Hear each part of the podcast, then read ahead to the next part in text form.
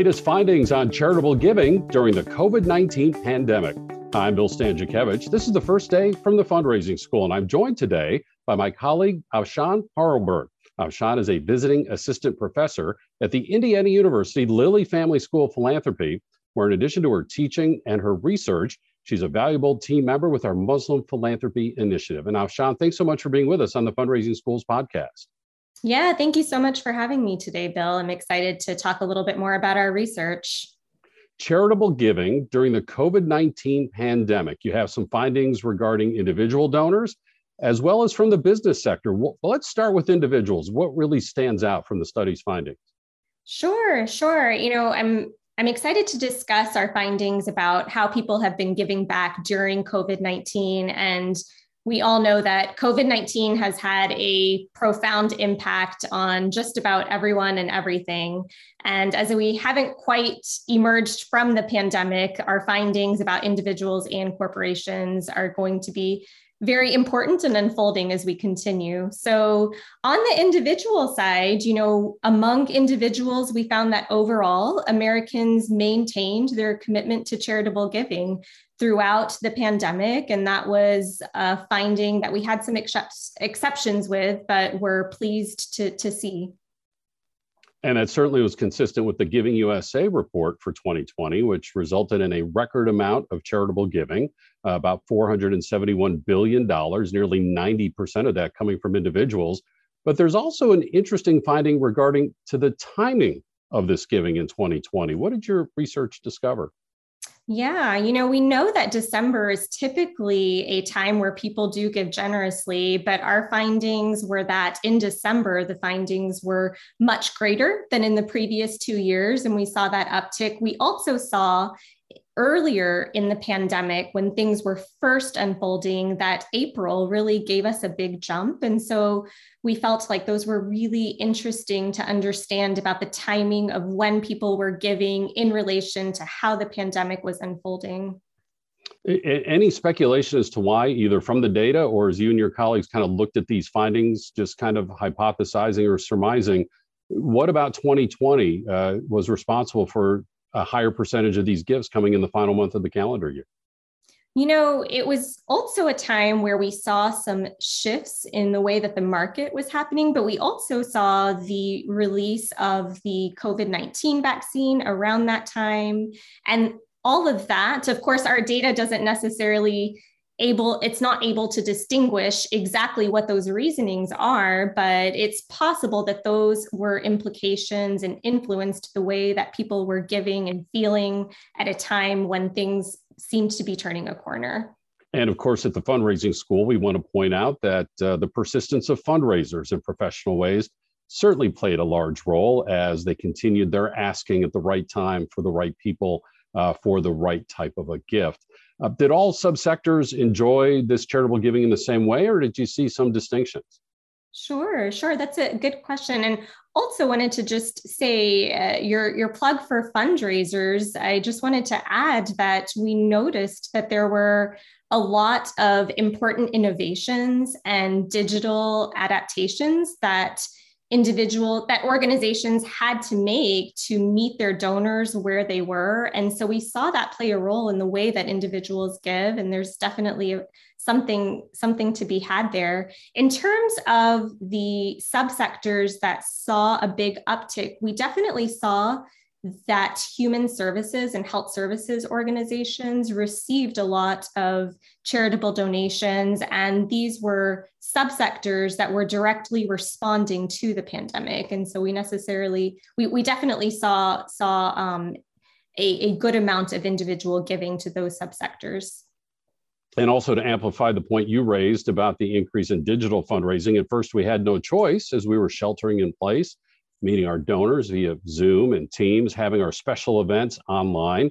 Um, and now, as the pandemic continues in its most recent season, you know, people are interested to see how that's going to continue. There's no doubt technology never goes backwards.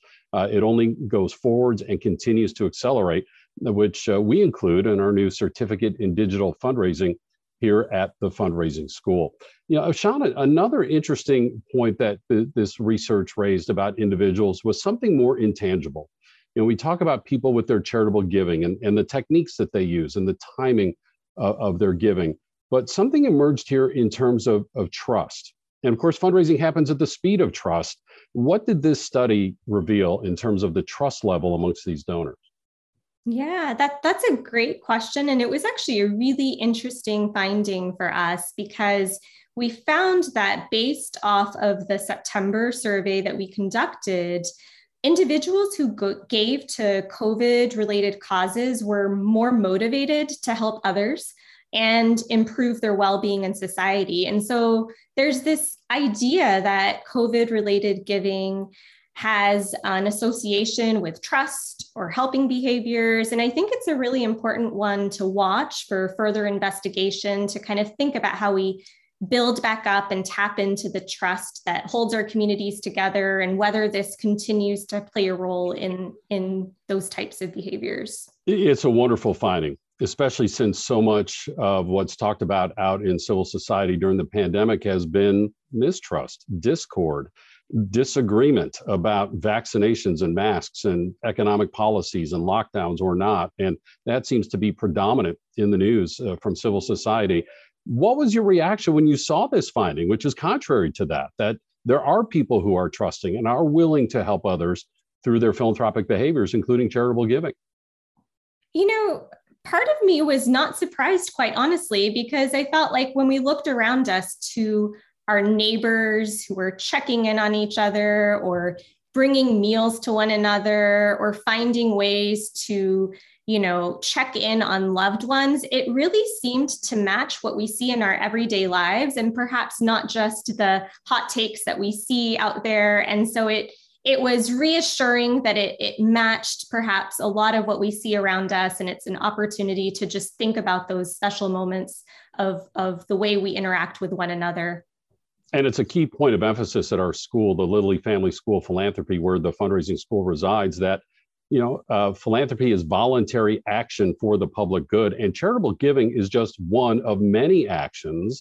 Other actions can include working formally with organized nonprofits or neighbors helping neighbors, just volunteering resources and time and assistance to people who we know directly. And uh, Sean, uh, your view on that uh, is is so reaffirming. Uh, we've talked about individuals. You also had a, a segment of this study look at the business sector. What'd you find? Yeah, absolutely. Well, you know, we also saw corporations respond to the increased health demands by increasing giving and providing multi-year pledges and so that was a, a, key finding that we found as we we engaged with corporations to understand a little bit more about what that philanthropic giving and generosity looked like during the covid-19 pandemic now we talked about when we were discussing individuals who was receiving these gifts in the business sector there's something interesting about who was making these gifts. Some industries were a little more active than others, it seems, right? Yeah, yeah, great point. And, and thanks for pointing that out. You know, we did see that finance and insurance companies, in fact, dominated the way that, that corporations were, were giving to COVID 19. And that was an interesting finding for us for sure.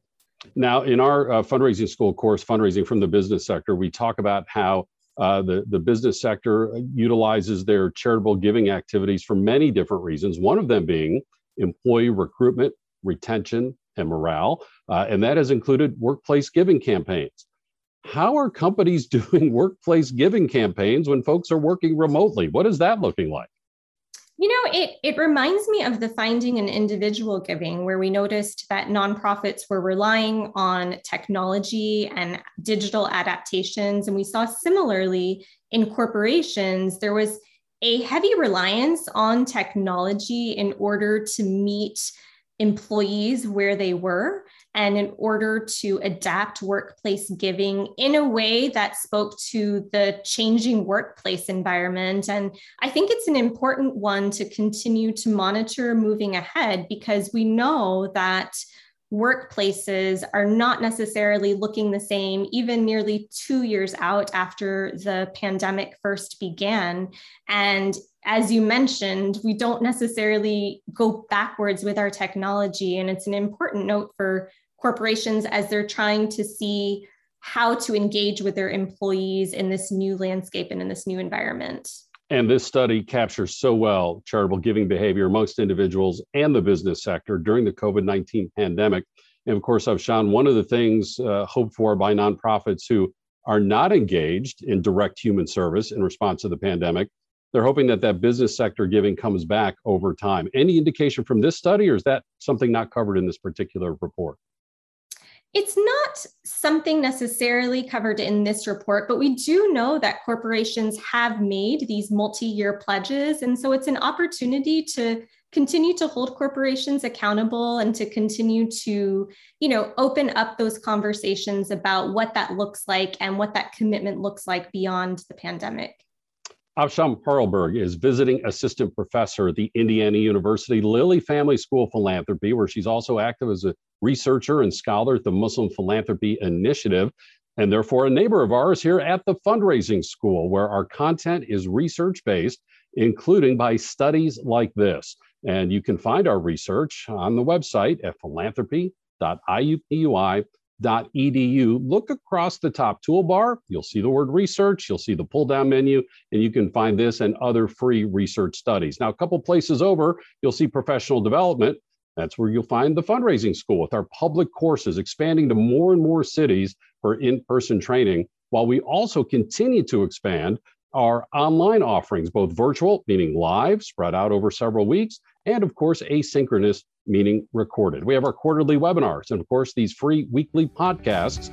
Again, the starting point is the website at philanthropy.iupui.edu or check us out on the Fundraising School app. Our producers today are Liz Jackson and Mike Anthony. I'm Bill Stanczykiewicz, and now you are now more fully informed on this first day from the Fundraising School.